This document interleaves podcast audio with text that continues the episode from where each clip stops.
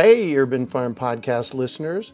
If you're as passionate about preserving the bounty of each season as we are, hey, I canned my first peaches at the age of 18, and that was a long time ago, then you're going to love what our friends over at Denali Canning have in store for you. They're on a mission to spread the love and knowledge of food preservation, and they're inviting you to join the journey for free. Right now, Denali Canning is offering free canning lids to anyone who wants to dive deeper into the world of food preservation. Yes, you heard that right, absolutely free. It's the perfect opportunity for both seasoned canners and those curious about starting. Denali is about quality, reliability, and supporting the canning community, ensuring that you get the best results every time you preserve. So why not give it a try? Visit denalicanning.com forward slash free to claim your free lids and start your preserving adventures today. That's denalicanning.com forward slash free.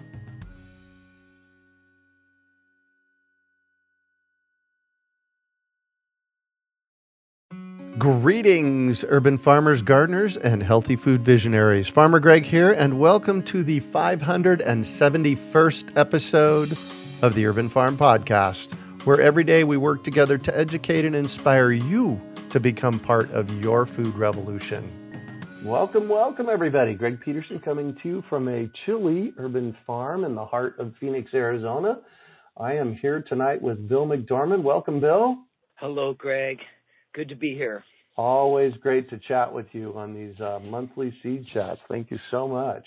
Tonight, we are going to be talking about a bunch of things, but where we're going to start with is seed health and your health. How does saving seeds create a healthy community? And I know Bill's got some stories about that. So, how about if we just jump in?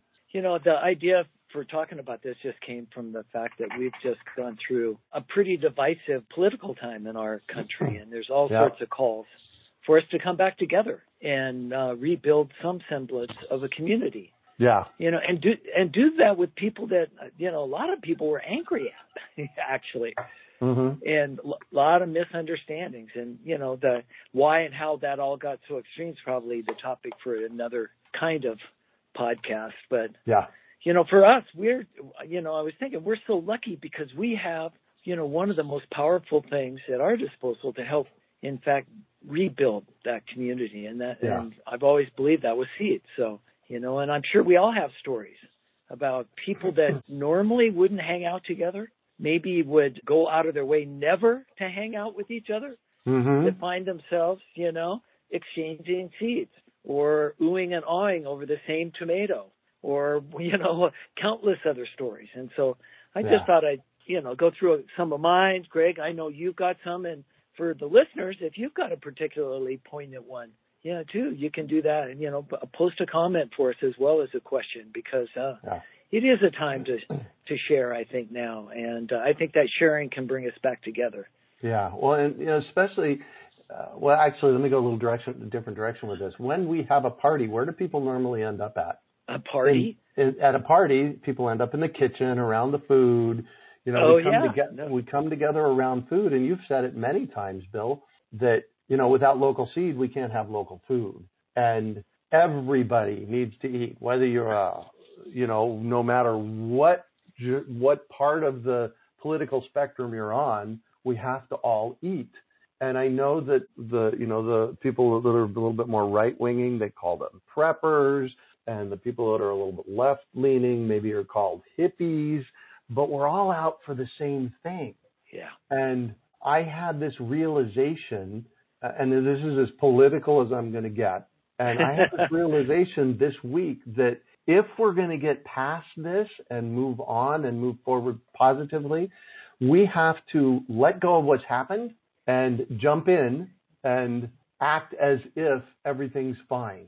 And that I think I think you're right. What you said earlier, I think the best place, one of the good places, I don't know about the best place, but one of the good places that that can happen is around gardening and around seed saving. So, yay!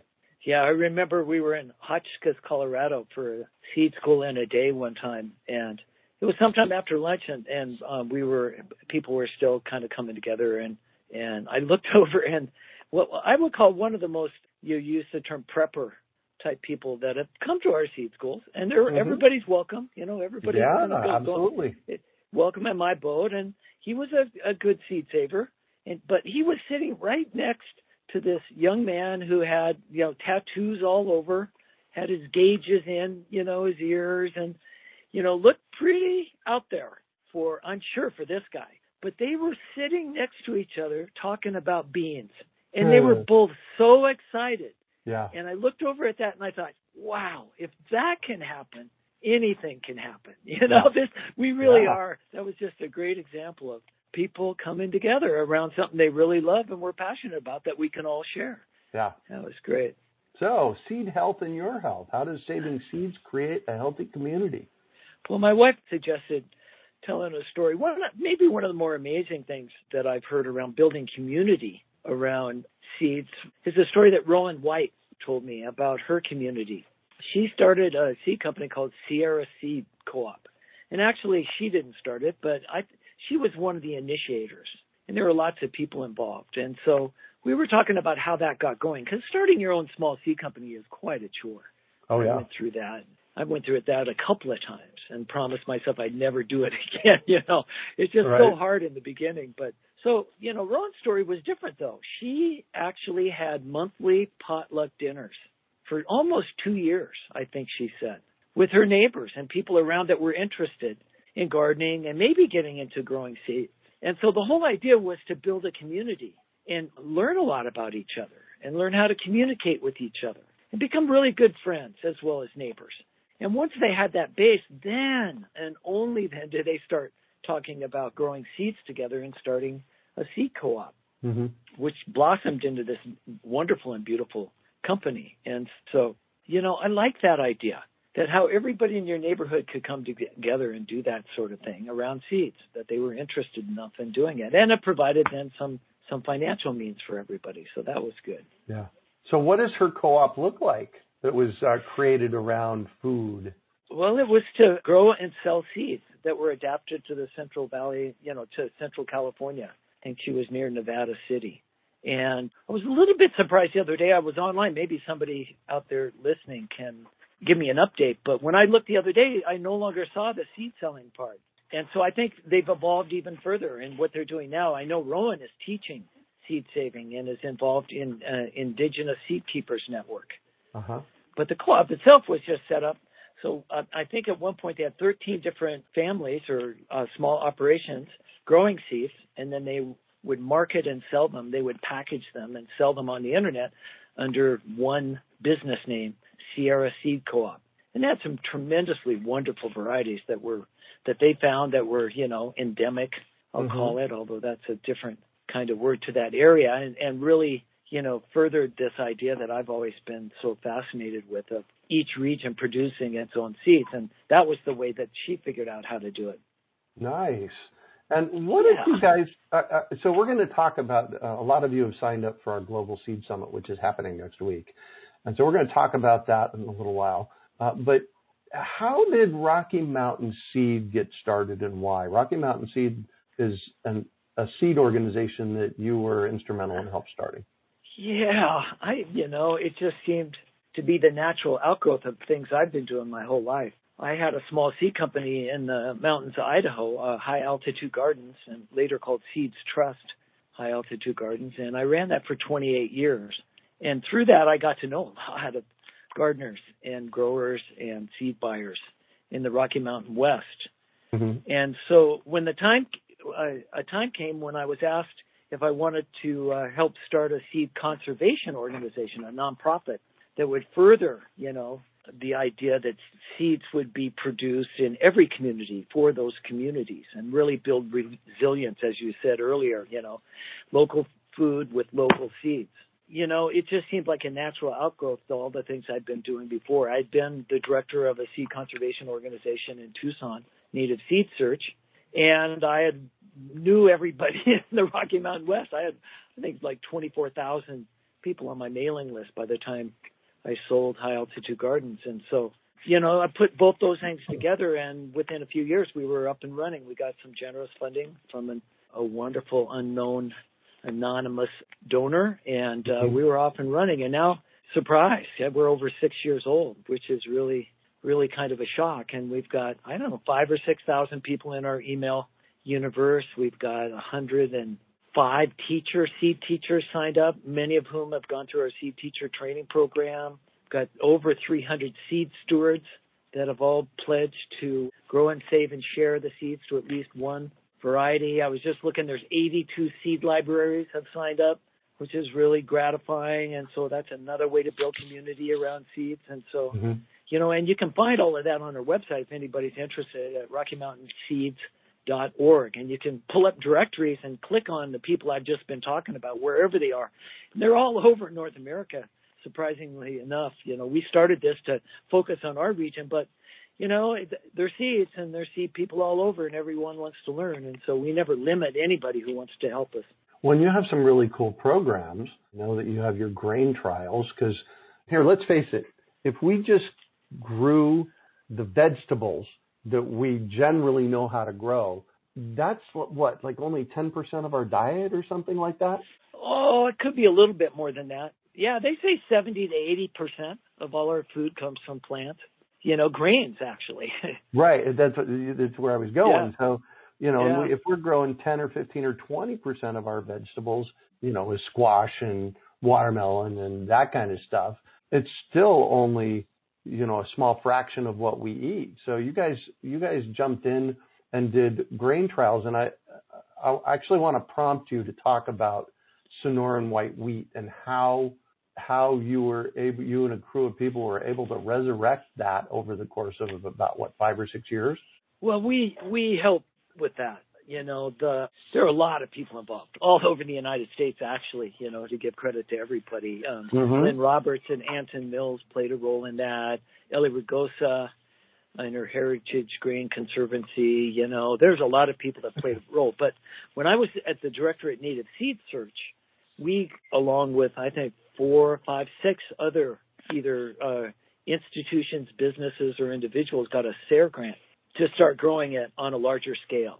And so the story at Native Seeds was that, you know, only a few handfuls of the seeds were to be found at one point. There just weren't that many around, especially the variety, the white Sonoran wheat that had been grown and saved for 400 years in the Southwest. And that's what we were really interested in, is bringing that back in the Southwest. And so, so we started this program, and uh, by the time I left as director, I was told there were 1,100 acres of it growing, you know. And so I'm, and I, there's not that, I don't know of that many acres personally, but there are a lot of acres being grown by several growers in the Southwest. And now it's a staple for several bakeries and mills and breweries even. Mm-hmm. And so it's just a great story of how we can, you know, sit back through the past and take advantage of all the gifts that we've been given. You know, this wheat goes all the way back to the Fertile Crescent, you know, and it was so good it was brought with the Moors into southern Spain where it was used. And then when uh, Spain, you know, conquered the New World and they sent their missionaries then up from Mexico into the Southwest, that's what they brought. It was the wafer wheat or the body of Christ. Mm-hmm. That's what they, you know, so they could have their ceremonies. And so they took it everywhere they went. And then it got into the hands of the indigenous peoples in the Southwest. And they're the ones that really adapted it, you know, over hundreds of years and really built an elegant and productive agriculture based on it. It's deep rooted. It's incredibly drought tolerant. In some areas, it grows on monsoon rains. You know, we used to grow it through the winter. I mean, it's just really a resilient and wonderful wheat. It's not, it doesn't have a lot of gluten or the kinds that you need to make really fluffy bread.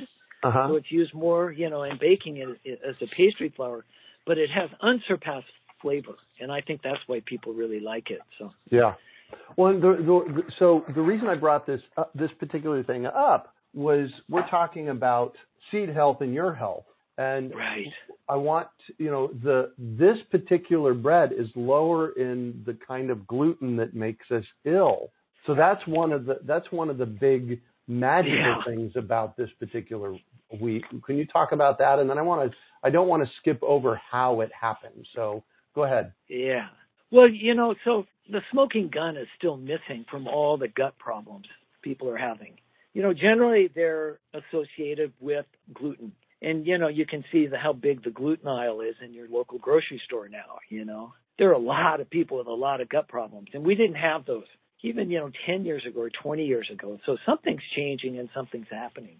And one of the, the great suspects is the kind of gluten that we find in modern wheat, the hard bread wheat that we grow for white flour. And that's over 90% of the wheat, or it's more than that, I've, I've been told, of all the wheat grown in the United States. It's almost all the same variety. I mean, genetically, it's all really, really similar. And so, and we did that, you know, for yield and to fuel this huge industrial system. And, and the bigger you make it and the more industrial, the more profit for the people that own it. And so that's, you know, where that's all gone. And so a lot of us have figured out that if you go back into the older varieties of wheats and grains, you actually have fewer of those problems. And I'm talking generally here, but this has been borne out by scientists. There's more and more papers coming. You know, I'm not talking about people that have you know, a genetic problem with gluten. And I'm talking about people that are generally just have irritated guts yeah. around this sort of thing that are told to stop eating gluten and they'll feel better. And they do in large part. But now we're seeing a number of those people be able to come back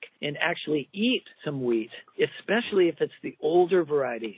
Going way back to the oldest variety, einkorn, especially. Mm-hmm. And if it is prepared differently, if it's allowed to ferment for 24 or 48 hours in the old sourdough bread making methods. And it seems like both of those processes make it more edible, we'll call it. And that's certainly been the case in my family and the people that I know around me. I haven't had those kinds of gut problems, so I'm one yeah. of the lucky ones. But I sure love the flavor and the nutrition. You know, einkorn has 40% more protein than oh regular oh wheat. Wow. You know, so so you're getting more food. And you know, the argument always comes up that, oh wow, you know, we need the yield. If we've got hungry people, we're going to have to have industrial agriculture, and we need these varieties to produce the yield. But as Steve Jones points out at the Bread Lab, the first thing they do with modern wheat on its way to be made into white flour is get rid of half of it. They strip yeah. off the outside and the germ. It's gone. It's almost half the weight. So if you want to increase yield a hundred percent, you know, of your of your ancient and heritage grains, just grind and eat all of it,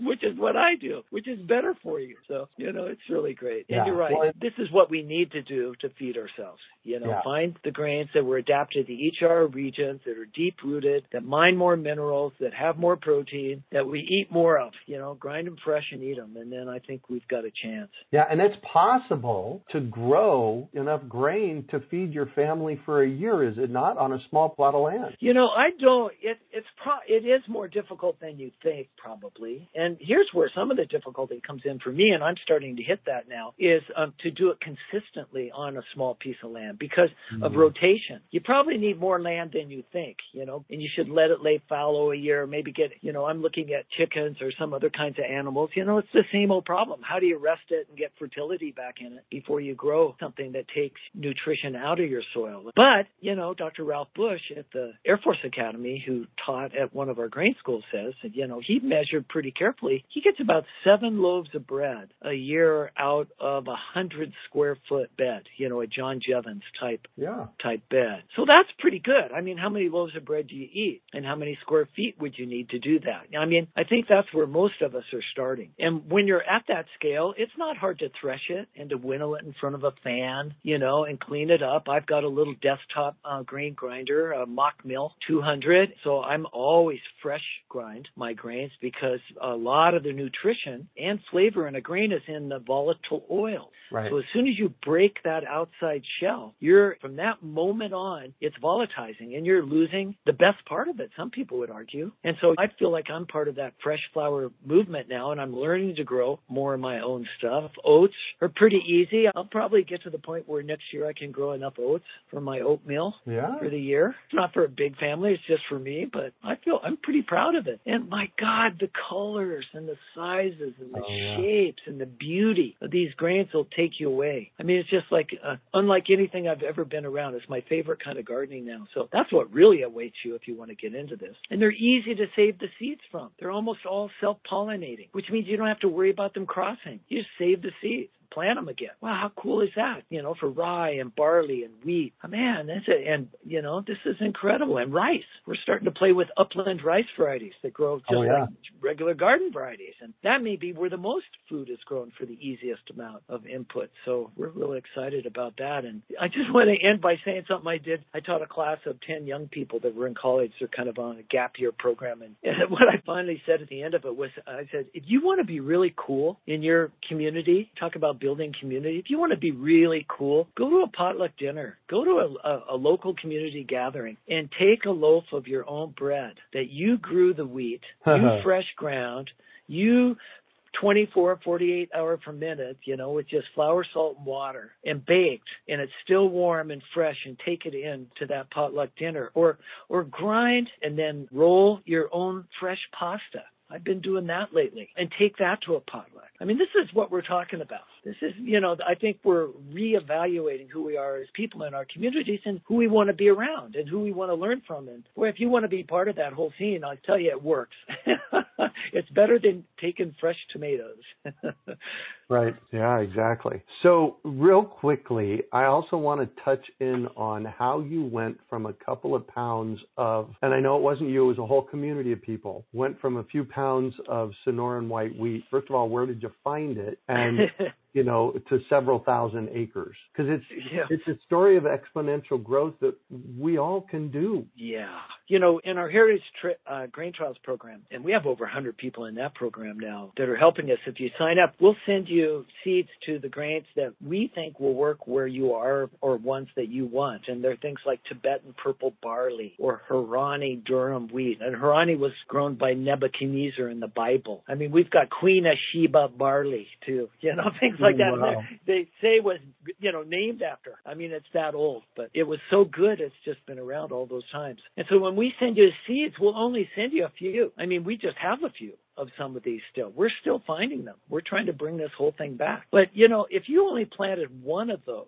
in a pot, say you live in a dorm room like the students I had a couple of weeks ago, grow one einkorn black and tan naked einkorn. Grow one plant. I'll give you one seed. Grow one plant. You'll end up with several hundred seeds from that first year. Uh-huh. And then take those and grow them out, and you could have easily two to three pounds the next year. Take that, and you can have a hundred pounds the next year or more. And from there, it's thousands.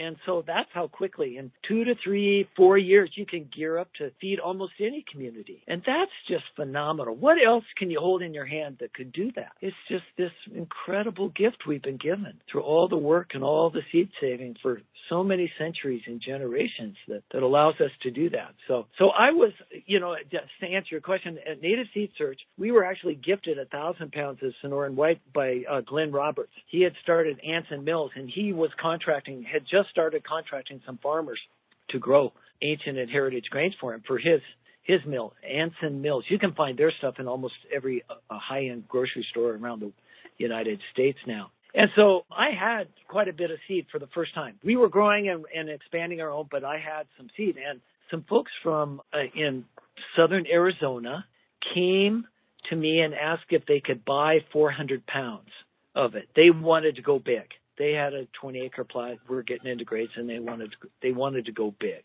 Mm-hmm. And I and I said I thought about it for a minute, and then I said no, I'm not going to do it. And they looked so disappointed. it was like you know, well there is no other place to get this, you know. And and so I looked at them and I said, I'll tell you what I'm going to do. I'm going to give it to you. You can have it, 400 pounds, but I want you to do something that Vandana Shiva was talking about, something that's been going on in India for we don't know how long. Right. And that is um, every farmer that wants seeds and needs them should get them. So I'm going to give you your 400 pounds. If and when you can, however, you need to return twice as much back to me. And they looked at each other, and you know there was some calculations going on or in their heads or whatever, and they said, "Fine, we can do that." And what that ended up being was like one twenty fifth of their crop they had to return by the time they were done.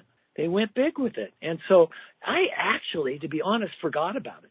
And it was almost two years later, and I'm, I think I was getting ready to leave Native Seed Search. I don't remember all the circumstances, but I got a phone call from Jeff Zimmerman at Hayden Mills, and he goes, Bill, I got 5,000 pounds of uh, Sonor- snorting white wheat. Where do you want me to put it? And I go, excuse me? Where did that come from? And he said, well, you know that original 400 pounds? Well, they passed on 800 pounds to somebody else and they grew it out and then they passed on their share to somebody else and now we got 5,000 pounds and we don't know what to do with it. oh, so, wow. What'd you tell them? It, well, I we we took it. I you know I don't remember all exactly what happened, but um and some of it went to other people. I mean that's how you build community. And what I learned in that, Greg, was really uh, amazing. That you know I think we shortcut ourselves sometimes when we buy and sell things. If I had sold that 400 pounds and they had paid us for it, uh-huh. uh, transaction done. Yeah. Right. They go on their way. I go on my way. But if you give it to them and they have this responsibility to pay you back, then I was worried about them and I kept in touch. And they felt this huge sense of obligation to be able to perform so they could pay it off. Yeah. And I think through those that we developed a deeper relationship. I know we did. It was just great. And I think we should do that more and more with seeds whenever we can. Oh, big time. So, uh, uh just as an aside, real quick, if you're on the live event tonight and you want to sh- shoot us questions, throw them in the Q&A section, please. About, I'm going to say about eight years ago, I bought a packet, one packet, with probably 10 or 15 or 20 seeds of Rio Red cowpeas from Native Seed Search. Yeah. And those have now become a, the centerpiece, one of the centerpiece seeds in my fruit tree education program here in Phoenix. And first of all, I planted the packet, and the next year I had, I don't know, probably five pounds out of you know one packet of seeds. They're that prolific. And the really cool thing about Rio Red cowpeas or cowpeas in general is they're drought tolerant. They love the desert. They grow prolifically. One seed could easily make you a thousand seeds the next year. And the they're nitrogen fixers, so they're pulling nitrogen out of the air and out of the soil so that at the end of the season, like right about now, Novemberish, when they start dying back, I just, they're my mulch for the winter. But what makes them the centerpiece for my fruit tree program is it's very important here in the low desert to shade your ground, especially around where you're planting trees. So what I do, I have a, I have a uh, tube of them right here this is a, uh, I've just picked it up off of the ground. This is a container that is uh, easily 18 inches tall, and it's uh, it's a plastic jar, and it's uh, four five inches in diameter, and it's full.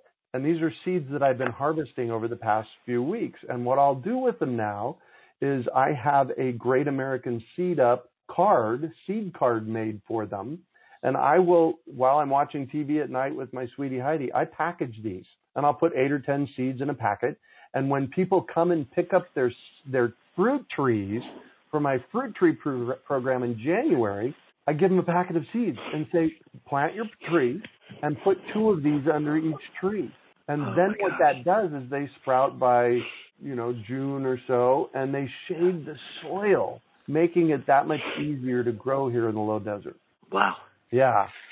So and and oh, and what happened this year is I actually had one of my clients. They brought me a bag of them. So mixed in with this container on my desk is a small bag that somebody else grew and brought back to me. So. Wow. Yeah. There you go. Yeah. Well, just imagine being in a community where everybody did that. They all right. had their one thing. Yeah. You don't have to grow all your own seed and save your own seeds. All you have to do is one thing like that. And if everybody did one thing, we'd all have enough. That's how the communities in Siberia were when I was there back in the day. They were all taking care of each other. It was just so wonderful. And I think that's the, you know, it doesn't matter your politics or your, you know, what you want. Let's just do that and all come together. And then we could probably have better conversations on all levels. I, re- I really believe that. Yeah. Not only does the gardening ground you out, you know, we know now that just putting your hands in the soil, like Michael Ableman taught us, oh. you know, it changes your hormones. So we're yep. grounding people out, and then we're getting them used to the idea of abundance. So it's not a zero sum game or scarcity. So you got to get your guns and protect what you have anymore. It's because there's so much of everything around you that everybody's sharing anyway. You know, I mean, there's lots of value in this. I've never been around anything that could could change things on more levels than than doing this. Yeah, exactly. Uh, somebody asked in the uh, in the Q and A about Great American Seed Up seeds. They are still available. Let's talk about that real quickly. I just posted in the chat the link for the Great American Seed Up.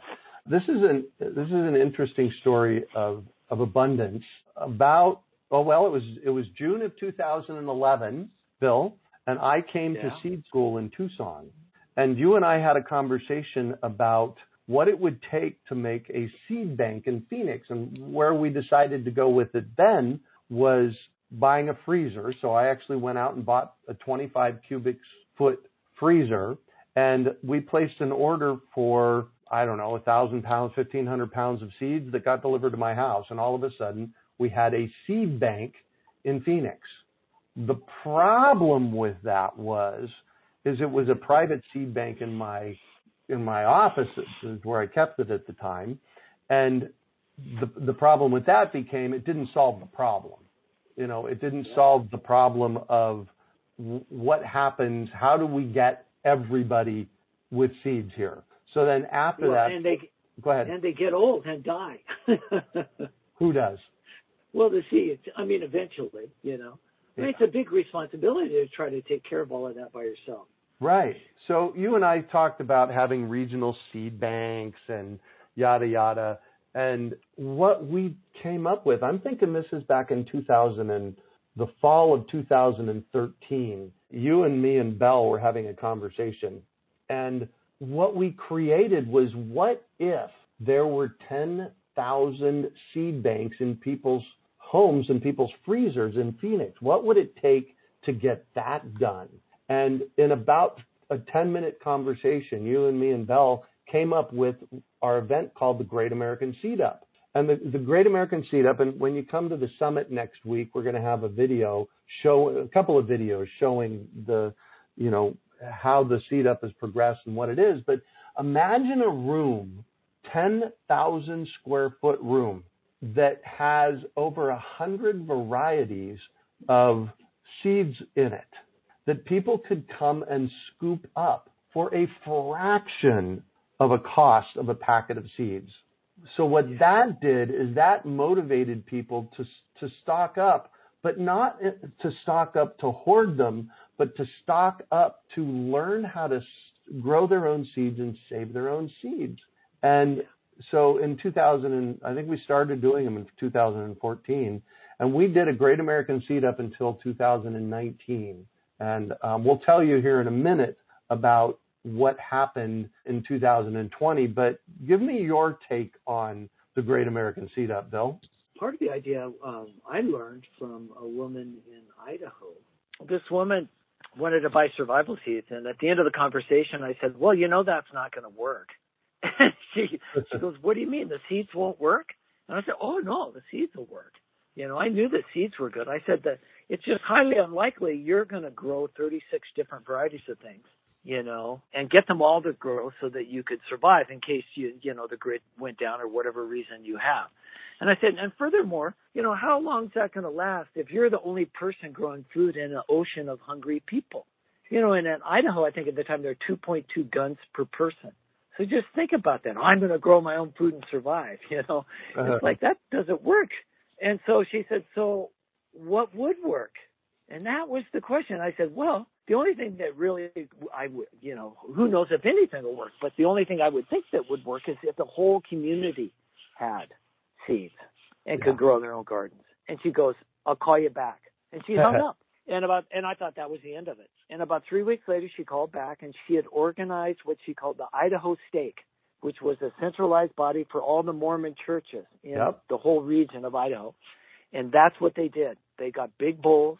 They could, you know, we went, we tried to get them enough packeted seeds. And it turns out 90% of the cost of a packet of seeds, if you buy it, is in the packaging and the distribution to get it to where you want it. And so let's just dispense with all that. Let's yeah. just get you seeds. And so they could afford them. And so they just got out big bowls and on church, after church one Sunday, had everybody in the Idaho stake go down a line and with little packets sitting in front of the bowls, package their own. Everybody wrote down their instructions and took home what they needed for seeds. And it was really a, an efficient and easy and beautiful way to distribute, you know, seeds to a lot of people. And so that's basically what we're doing with the Great American Seed Up. We're getting them almost farm direct, you know. Farmers don't sell their own seeds. What they they're usually contracted with several, you know, growers and there are a few of those that do open pollinated, you know, seeds, land races that are left from before the industrial storm as I called it and the whole hybridization thing happened. And so, and I just had learned who those people were over the years. And so we got in touch with them and we bring the seeds right in from them. They're the ones that clean them and bag them. And, uh, we bring them into the seed up and we put them in buckets with, you know, popcorn buckets. We don't have fancy bowls and people just scoop up what they need and put it in a packet. We got little cards with the instructions on them and they take them home. And then all day long, we just teach people how to save them. We run workshops on how to start them, save them, and store them. And so, you know, how many thousands of people do you think now are doing that in Phoenix because we've been doing this now? Right. Well, and that's what, and uh, in 2019, I think we had almost 900 people that scooped seed in in a two day period. So COVID happened, and you know we couldn't put 900 people in a room scooping seeds. By the way, having you know, and that wasn't all at once, but having three or 400 people in a room, in a 10,000 square foot room, scooping seeds is epic. It is amazingly, mind blowingly epic. The energy in the room. It's like Christmas times 10, right? And yeah. so again, once again, Bill, and well, I think it was Bill and Val that were having a conversation back in March. And uh, when we had our monthly Great American Seed Up meeting in March, Belle said, well, what if we put together packets for people to be able to do their own seed ups? So that's what we've done. And so we've put together packets and when you buy a seed up bundle for yourself and you can do them for you can you know give them as holiday gifts you can we had one lady put on next door you know that community site next door she said i oh, want oh yeah oh, she found nine other people because what we do is instead of individual packaging, what we do is we put put them together in 10 packs. So you can get a 10 pack of cucumbers, a 10 pack of wheat, a 10 pack of, and along with that comes the plastic bags to put them in and the business card that tells you all about that different variety. So if, if you go, to, and the link is in the chat box, but if you go to greatamericanseedup.org, you can find out all about how to do your own seed, uh, basically Great American Seed Up on your own. And the really cool thing is, is that the amount of seeds that you get is is three to ten times what you get in a normal packet of seeds. Right. And we designed it that way so that we could super energize the local seed economy. Well, we just and we're taking advantage of the fact that we don't have to package them. Right. I mean, we still we we are doing packaging now, but we're doing bulk packaging for you. Right. You're, you know, everyone's got to be the ones that breaks them down into individual sizes. And again, that's where all the expense is. So if you have a party and can do that, you can save tremendously on it. And yeah. again, it just gets more great seeds into more people's hands. And then what we do is uh, it comes with education. So at the summit next week, uh, Bill is on uh, Friday, and he's talking about seed saving. Uh, uh, Belle's talking about seed saving. Bill is talking about how to store seeds. I know that uh, Kari is talking about how to how to start seeds.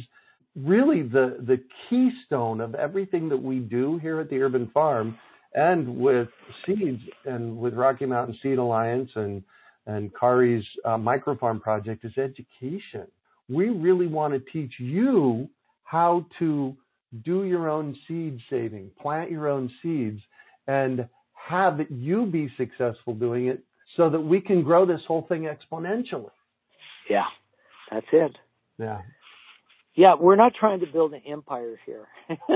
what we're trying to do is maybe just make it as a human community, you know. And it's not even new what we're trying to do. We're trying to get back to what we had two generations ago. Right. You know, where every family, everybody that grew something saved seeds. And every, you know, valley and area was pretty much self-reliant in its yeah. own seed production. And that's just the most beautiful thing because every seed then is starting to adapt itself to where it is. And we get to help choose, you yeah. know, what we're going to have. So, yeah, it's really a beautiful, beautiful thing. And You know, so you know, modern language. It's like a big Costco or a pop-up, you know, event for seeds. And now you can do one, and you can use it in your nonprofit or your garden club or you know, another way to bring people together and build community where you are. And you can do it in small amounts. That's why we did 10 packs. I mean, if we do this long enough, we might do 1,000 packs. I don't know, you know, if people right. want them. But we did them small because that's CDC guidelines now, you know. Let's get together in small groups and do these sorts of things. Still take advantage of being around, you know, some people, but let's not be dangerous yet. The things are still, still, we still have to watch each other. So, you know, but it's, it's, uh, it's hopeful. I think that's the word, you know, that comes out all of this for me and these as we head into the dark days of winter. It's just so hopeful. Yeah, yeah, exactly. I do have a couple of questions here. Tammy said, seed's still available at the Great American Seed Up virtual event. It is. And I posted that link in the chat box. Christian says, we can't all sustenance farm. We've progressed that point, past that point. Uh, Christian, I actually think we can, and I'll say more about that in a minute. And some of us need to stay specialized. That is true. But our commercial mass produced system is harsh on the environment, our biodiversity, and our own internal systems. Where is the middle ground? Do you believe we can find a way to scale cottage industries without sacrificing sustainability and environmental ethics? You want to touch on that? I have some things to say about it, Bill. Yeah, we better hope so. yeah. yeah, and and I don't think it's going to be our choice. I, you know, and I think we will find a middle ground. And I think yeah. that those of you, us that are trying to learn how to at least grow some things, I don't, th- you know, I believe in specialization. Not everybody has to grow everything, but I do know that the people that are a little bit closer to the land are healthier and happier. I think that's, you know, mm-hmm. and so what's wrong with having more of that in your community? Also, you know, I think right. there's side effects to that. Yeah. learning how to take care of each other. But yeah, nobody knows the ultimate answers to those. What you need to do is pick what you're going to do next. And you should do that around your passions and around what you really want. And there'll be plenty of people. If it's if it's never to grow anything or any seeds or anything at all, um, I'm sure there'll be plenty of us out there that are doing it that'll trade with you, whatever you end up doing, if you're passionate right. about it. Yeah. yeah. Exactly. So here's my take on it.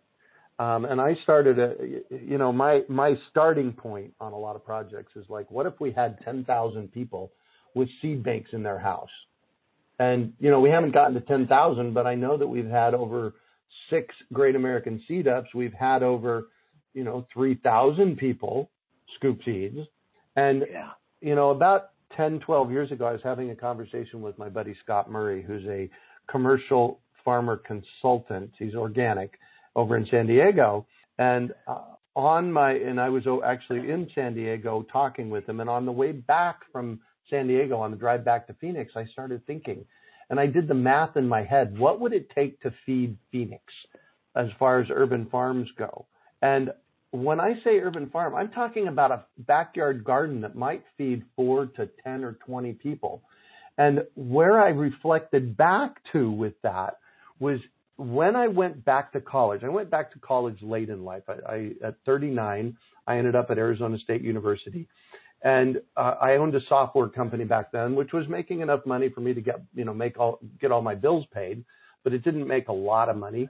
And I looked at my front and backyard and I thought, you know what? I can grow food and take it to the market.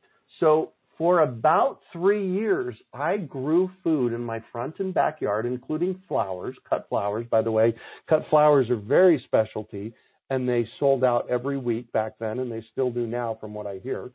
And, you know, I was, I wasn't making a ton of money, but for the gardening time in my yard, which was probably 10 hours a week, and my market time, which was probably eight hours a week, I was making three to four hundred dollars a week yeah. going to the market and yeah. selling to a couple of chefs here in town. In fact, one of the chefs that I sold to, Susan at the Calico Cow, what I would do is I would go to the market. I would harvest every, I'd get up very early on a Wednesday morning and I would harvest everything that needed to be harvested in my yard. And I would uh, load it in the refrigerator and then load it in the truck and go to the market and anything that I had left over, I would just take to Susan at the end of the day. And she always fed me a couple, three times a week. So not only was I making cash, I was also what a great story. getting fed. And you know, this is this whole all this concept about growing wheat exponentially and growing food in your yard. It all points to one concept that I've had to wrap my head around over the past couple of decades, and that is this notion of lack. I believe that there is only one place on the planet that lack lives. Because when I look at the abundance that grows around me on my local urban farm here in Phoenix, there ain't no lack. The only place, the only place that lack lives is between our ears. Yeah. When you look at the when you look at the abundance that comes out of your garden that can feed your family and that could, you know, uh, you you guys have four in your family plus renters down the hill that you share with, I'm sure. If you got really serious about growing food, I'll bet you could grow food for 10 to 15 people. Yeah. Oh, you're totally right. Totally so right. Back to Christian's question, what I pondered back on that drive about 10 years ago from San Diego is how many urban farms would it take to feed Phoenix? And I started with 10,000, uh, but it, it, it's ultimately 80 to 100,000. But guess what? I'll bet there are 80 to 100,000 underemployed people in Phoenix that could start a garden in their back and front yard. I grow more food in my front yard than I do in my backyard that could, you know, that could address this challenge, that could address this problem. And I think we, it's times like these, and I've been educating about permaculture and about growing your own food for over 30 years.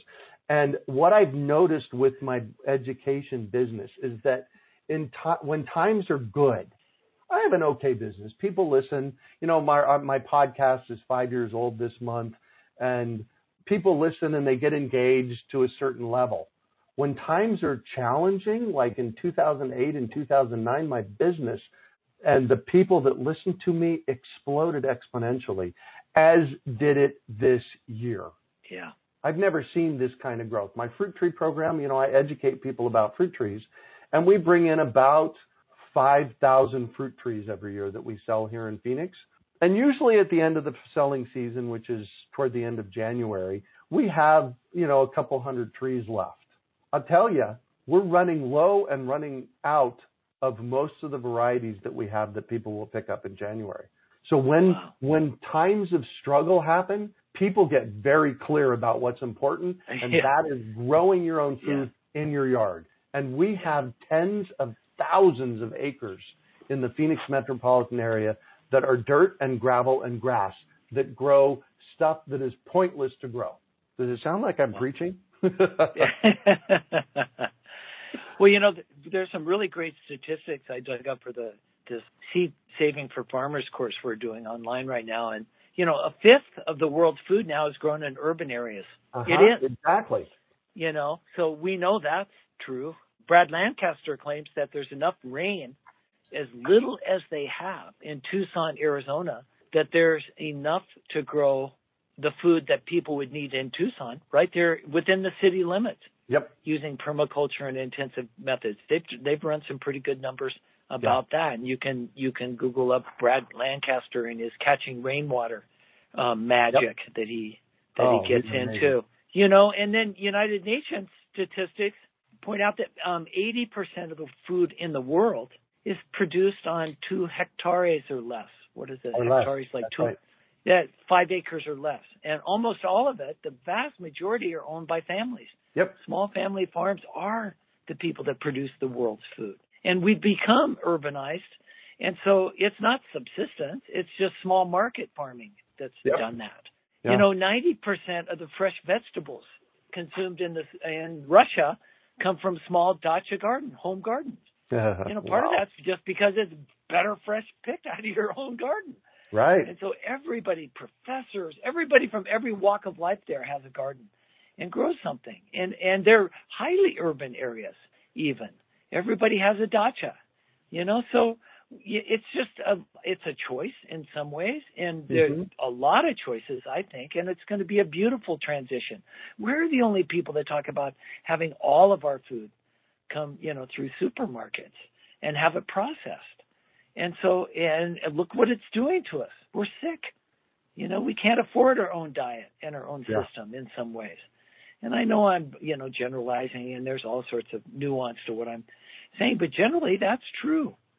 And so you may not want to become a subsistence farmer, but do you want to be healthy? right. Mentally, you know, physically, you know, do you want those volatile oils in your grains from your fresh ground pasta? I mean, in a way, this talk is coming right back around in a big circle. What, what are we going to do to keep Health. us healthy? Yeah, yeah, exactly. Well, you know, it's interesting. So I have Lyme disease, and and I've been treating it for about five years. And I have this oh. practitioner here in Phoenix who I work with, and I go in about once a year to get blood work done. Um, so I have a, you know, since 2014, six years, I have a six year history with Sherry of doing blood work. When COVID hit in March, given that both Heidi and I have Lyme disease, we decided yeah. to hunker down. We basically yeah. self sequester. We live at home together. We do great together. Uh, we grow a lot of food, a lot of our food here, and we only eat organically. So I went from eating out out at restaurants, you know, three to six times a week, uh, probably three to five times a week, and to eating at home a hundred percent of the time. And again, we only eat organic at home. My blood work this past time, and I know this isn't, you know, this isn't scientific evidence, it's more just interpretive evidence.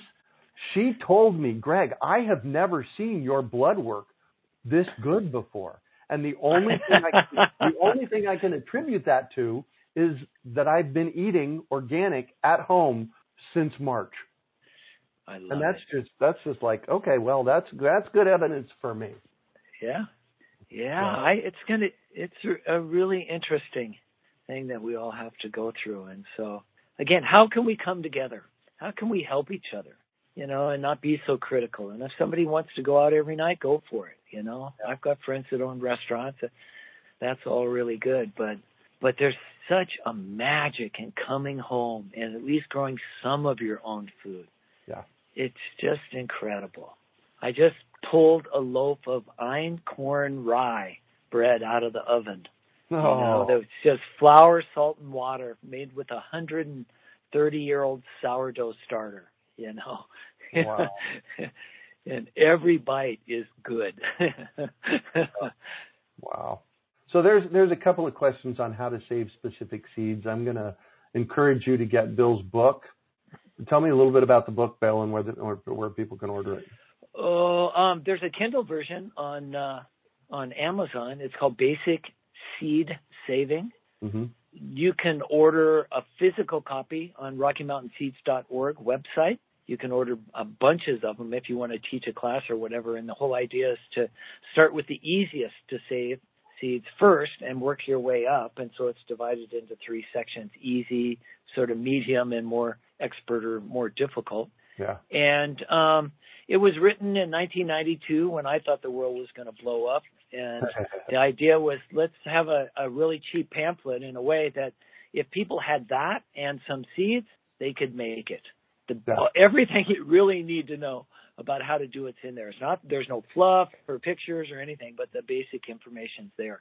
And as somebody else said, you know, you could learn uh, all the information to save everything's probably on the internet now. You know, it would just take you too long to find it. You know, the the best of it anyway. So this is kind of a nice little condensed version, and and again, we teach uh, online seed saving courses at uh, RockyMountainSeeds.org. We're doing a, one for farmers now. This spring, we're going to do a teacher training if you're interested in teaching those in your oh, community. And then next fall, we'll do a grain school online. Oh, nice. Forced online, and we're going to yep. just keep doing that for right now. And it allows us to get the best teachers from all over the world. It's really turned out to be interesting. And we do you know, live office hours, and there's a lot of questions and back and forth and stuff. So, yeah. So, well, plus, plus on the Great American Seed Up site, you can get books there with your seeds. Right. We put a we put one of those books in with the pack with the the groups that we sell. Exactly. That's right. Exactly. Plus, plus, out of that seed school that I went to in a, for a week down in Tucson in 2011, Bill and Belle and I created Seed School Online. And part right. of the summit next week is part of the summit next week is our Seed School online. So you can actually purchase a copy of the summit recordings or you can buy a VIP pass. And the VIP pass includes our full nine classes of Seed School Online and a PDF copy of Bill's book, Seed on Saving Seeds. So that will be available. Uh, that's available to you to start learning about seed saving. If you go to globalseedsummit.com, that's available right now. You can you can sign up and start learning about seeds right now. So. Well, and the, the the summit itself is free when we put it on, right? And yeah, that, this will just if you want access to all the recordings and stuff afterwards. Exactly. And so that yeah. actually, and I'll be real straight with you, it does a couple of things. First of all, you get to learn all about seed saving. The Seed School Online course is an amazing course that Bill and Belle developed and gave through us since I think 2015 is the first time we gave, or 2014, I can't remember. So for the past five or six years, it's been in development. But the other thing that it does is it supports the work that we're doing. You know, it, I have three full-time people that work with us to bring you the education that we do here. So, you know, it does, first of all, it teaches you how to supercharge your seed saving, but it also support, and it also supports uh, the work that we're doing so that we can continue to bring you more of this content and, and so on and so on like that. So, oh my gosh, yeah. the uh, chat room is just exploding. I love it. well, it is five o'clock, or it has. We've been on for an hour. Yep, an hour we can, four minutes. So, all right. Well, I'm going to call it good tonight. We will be starting on Tuesday at 3 p.m. You know, I can't remember if it's 3 p.m. Mountain or 3 p.m. Pacific. Just go to global.com and sign up, and you'll get emails about when it's starting. The daily presentations start at a particular time, and then they're recorded and they're available for you to listen to for free for 24 hours. So on Tuesday, you'll be able to listen to Tuesday's presentations until, I don't know, six or seven o'clock on Wednesday. Um, and then Wednesday's presentations will be able to, you know, you'll be able to watch for 24 hours and so on. Bill will be joining us. Uh, I think, are you joining us every day at five o'clock, Bill, to answer questions? Something, yeah, something like that. Yeah. yeah. They were just sending me the schedule. So yeah. So if you have save your seed saving questions, we'll be on. Yep. Yeah. So that'll be live. The presentations are right. uh, recorded, although in a lot of cases, the presenters that we recorded with, uh, they'll be available after their presentation to answer questions. So we're doing that as well. Don't miss Karen from the Philippines. Oh my God, she was. That was. I, I have to tell you, her presentation was life altering for me because I I get to meet with these people online. We pull up a Zoom meeting and we actually record it. The what she talked about, and I'm getting yeah. chills as I'm sharing it. The what she talked about changed my life. Yeah, they're doing great work. They taught um, courses to 5,000 farmers last year in the Philippines. Seed saving, wow. basic seed saving, the basic stuff we're teaching. Yeah, there's real hope in there. Yeah. Hey, Bill, we can we can ship seeds to Canada, can't we? Yeah. Yeah. That's what yeah. I thought. Susan, yes, we can ship seeds to you. We'll have to figure out the shipping on them. What we do is we put them in priority boxes. So there's a flat rate shipping on them, and I can get that for you if you want to email me. Uh, I am greg at urbanfarm.org, greg at urbanfarm.org in the chat room. So you can email me with questions there. Yeah. Any, th- any last thoughts? Oh, I'm just happy um, to be here and to be to have so many people that are so interested at this juncture in the world and are willing to make themselves happy and they're healthy and their communities healthy and to to uh, grow and share seeds with us. I'm yeah. I'm truly humbled that that we get to do this. So thank yeah. you very much, everybody. Yeah, and I, I'm just scanning real quickly down through the chat box. Thank you all for the well wishes around Lyme. I'm actually doing pretty great with it. It's chronic Lyme. I've had it for over 20 years, and it was finally diagnosed in 2014. So, um, wow. Yeah, yeah. It, you know, it is what it is. It's a new normal, and I'm 60 years old and getting to deal with uh, figuring this out. So, welcome to our life, right? Yeah. yeah. Well, you're doing spectacular. So keep keep up the great work. Thank you, thank you. I just tell people I can't help myself. Thank you, Bill. Thank you, right. everybody, for joining us. We uh, appreciate having you here greatly. And uh, as I like to say, farm out, and we will catch you on the flip side. We hope you enjoyed today's episode of the Urban Farm Podcast. Remember to listen for tips, advice, and resources to help you on your journey with urban farming. You can find us on the web at urbanfarm.org or send us an email to podcast at urbanfarm.org. In the words of Vincent van Gogh, great things are done by a series of small things brought together. Be encouraged that with each lesson learned and skill developed, you are one step closer in the direction of your dreams. Hey, Urban Farm Podcast listeners. If you're as passionate about preserving the bounty of each season as we are, hey, I canned my first peaches at the age of 18, and that was a long time ago, then you're going to love what our friends over at Denali Canning have in store for you. They're on a mission to spread the love and knowledge of food preservation, and they're inviting you to join the journey for free. Right now, Denali Canning is offering free canning lids to anyone who wants to dive deeper into the world of food preservation. Yes, you heard that right, absolutely free. It's the perfect opportunity for both seasoned canners and those curious about starting. Denali is about quality, reliability, and supporting the canning community, ensuring that you get the best results every time you preserve. So why not give it a try?